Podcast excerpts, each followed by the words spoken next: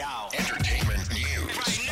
Entertainment news is served with a soundbite story on Metro FM. Yeah, Kuto did mention that we're going to be getting into soundbite stories. Well, we're here. So the best performer of all time, Queen Beyonce, and that is not my opinion, by the way. Um,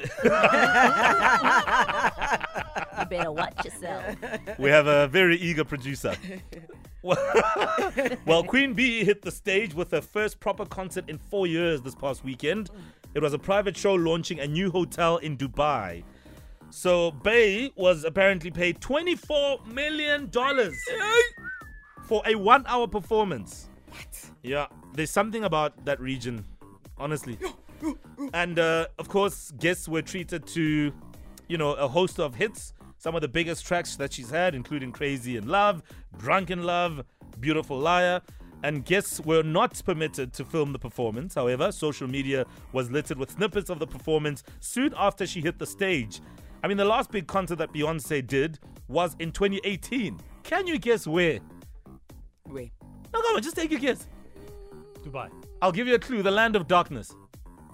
The land of darkness. Yeah. South Africa? Yes. That was the last big concert. No, guys. 2018, right here in South Africa, at the Global Citizen Festival. Oh. the So- land of darkness. Yeah, and there was already darkness by then. We were already at load shedding Yes, issues we by did. then. Yes, we did. But maybe not while Beyonce was around because what's Beyonce going to say? anyway, um, here's one of the clips that popped up on social media when she was performing.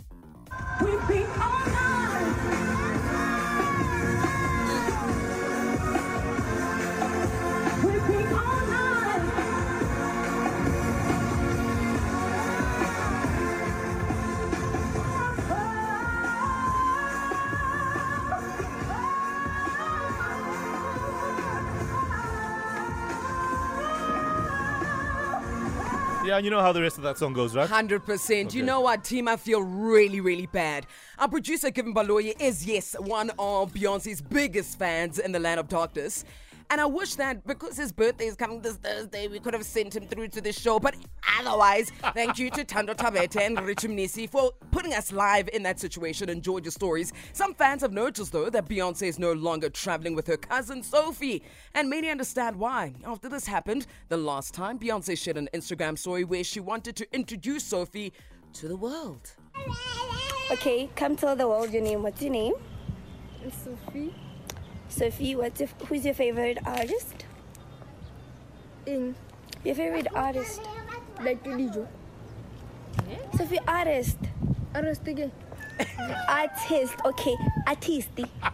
Oh, eu quero quem? En wala mo. Oh. California. Ah, okay. Arresting!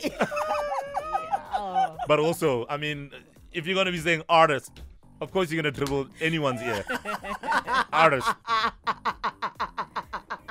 I agree. No, I'm with Sophie on this one. Sophie, I'm with you, girl. Absolutely. If that's how Beyonce rolls, then she can leave your ass behind. It's fine. Having to put up with artists. Ankaluma Beyonce. For more soundbite stories, oh. wake up on Metro FM.